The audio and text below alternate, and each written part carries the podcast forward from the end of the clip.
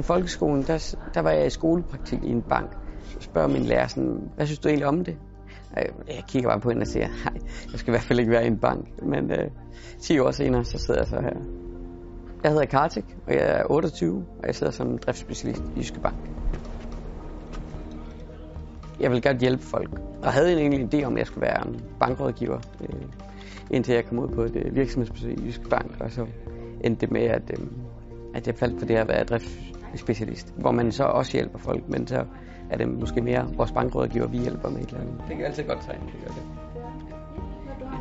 Det er meget sådan øh, uformelt. Vi, vi hører musik sådan på arbejde, og en gang imellem der mødes vi lige og spiller noget, øh, noget bordtennis.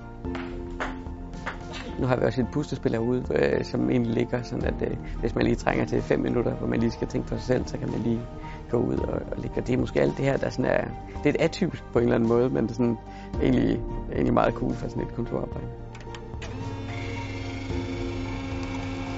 I, øh, i traineeforløbet, der får man så lov til at fordybe sig i nogle af de ting, som, øh, som man har været igennem, mens man har praktik. Øh, så møder man selvfølgelig nogle af de andre trainees også, så man begynder sådan at danne sig et netværk.